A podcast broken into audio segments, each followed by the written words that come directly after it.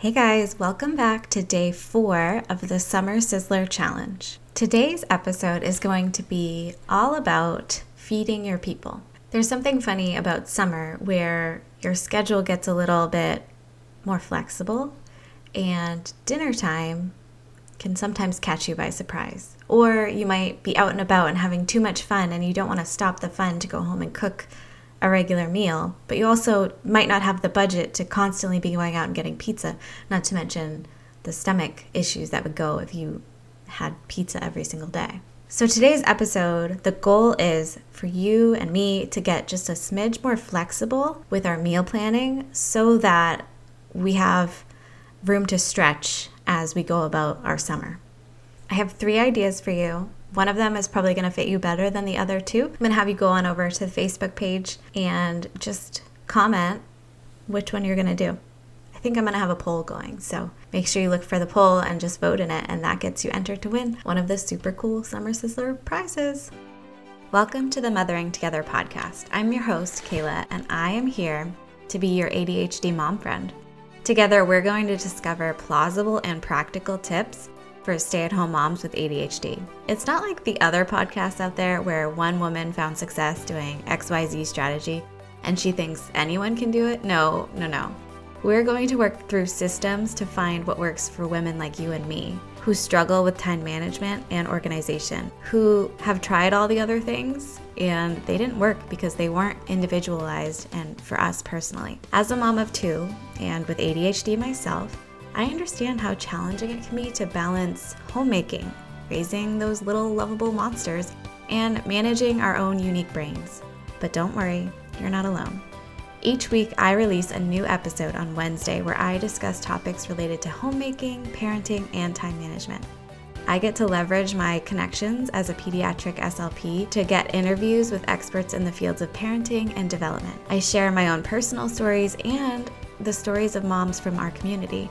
And most importantly, I fill each of these episodes with practical tips that you can try today. The goal of each and every episode of this podcast is for you to have at least one, at least one idea that will give you a whole heck of a lot more ease and a little bit less stress in your day to day life as a stay at home mom. Whether you are a stay at home mom with ADHD or you're just looking for ways to better manage your time in your home, I'm here to help. Go brew yourself the biggest cup of coffee that your Keurig can handle, and let's dive in. Do you want to know what I know about you? I know that you like to have fun, and sometimes you get a little carried away with time.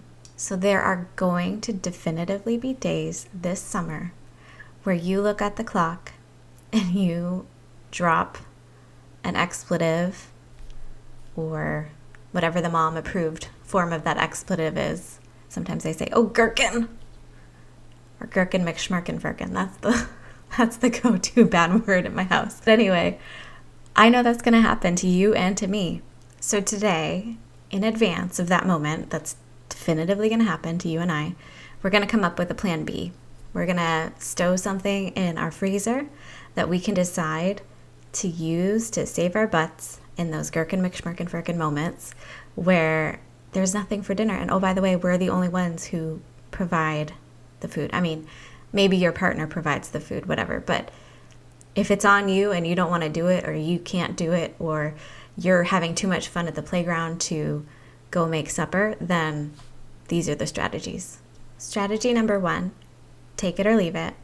I think you should come up with a list of 10 of your favorite recipes for the summer and have those be the ones that you put into rotation. Maybe you keep those in rotation and then occasionally add something for a little spice because I know you're going to get bored. But if you have 10 recipes, then you're going to really know how to create them without much thought, without much time. And you're going to know back of your hand, I can do this in no time flat. So it's going to really stop the dread that comes with, oh, I have to look up a recipe, I have to do XYZ. Like, don't, summer is not the time for you to be trying a new recipe every day. It's just not. You can try a new recipe, you can be purposeful about it, but it's not the time to be like, every single night I'm going to try something new because it's summer. No, no, no, no, no. No, no, no, no. You don't need to do that. Okay. So that's number one. Come up with a list of easy peasy, lemon squeezy 10 recipes that you know back of your hand, or maybe you want to learn them, but you're gonna make those 10 recipes on repeat, on repeat, on repeat, on repeat. 10 is a lot, maybe five, I don't know. Make it as simple as possible. Like, really simplify your summer eating. All right, let's chat about number two. Number two is plan three meals instead of five or seven or whatever you plan. Don't plan every meal for every night. Guys, you don't have to. Plan two meals and then the rest of it, kind of pull it together. Or maybe plan to prep a bunch of stuff as you go. Like, don't just make the meal on Monday, make the meal plus, like, use all your burners, get some stuff ready, and then use those leftovers through, through the week. Don't lean so hard into making every meal every night. Expand that. Plan only two real meals, and then the rest of it kind of pull together as charcuterie. I'm going to say this wrong. Charcuterie boards, cheese boards, cheese plates, right? Pull those together. Pull together an app day. Pull together catch as catch can, as my mom said, or you're on your own day. And those are fine. It's summer, baby. Breakfast for dinner. Now, obviously, all these are not for everybody. So if you go and you're like, I number two would give me heart palp- palpitations, then try something else. Maybe number three is the one for you. Number three is the one for me. So let's talk about it. So, for number three, what you're going to do is buy some convenience items, buy the pre cut veggies, buy some frozen meals, buy something that makes it so you feel like you have something easy to make for dinner on those zigger zagger days where everything goes in a different direction than you ever thought it could. For us, that looks like we're just going to take a ride to Trader Joe's, which is a little bit further out than we normally go for groceries. And we're going to go there and we're going to fill the cart. We have a big freezer. We're going to shove it all in the big freezer. And then when those days come up, I can take a deep sigh of relief and say, ah, I can just make, honestly, what is it? Orange chicken? Is that what everyone makes? That's what I make. And that's it. Those are the three tips I have for you for summer eating. There's more. Obviously, there's more. Go on over to the Facebook page. If you have an idea worth sharing, then please add it. Please add it to the poll that we're taking so other people can get ideas from you. And let's do it. Let's make this summer amazing. We're all going to work together because we're all mothering together. We're all working together to make our summers absolutely gorgeous. There's one more day. I'll catch you guys tomorrow for clothing your people, and then I will be seeing you over in the Facebook group.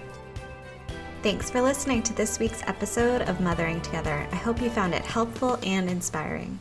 If you want to keep the conversation going and connect with other amazing moms with ADHD, then I'd love for you to join our private Facebook group. It's a great way to get more tips, support, and community. You can find the link in the show notes. And if you have any burning questions or ideas for future episodes, I'm always here to help. So just shoot me an email at motheringtogetherpodcast at gmail.com and I'll get back to you as soon as I can. Remember, you're not alone in this journey.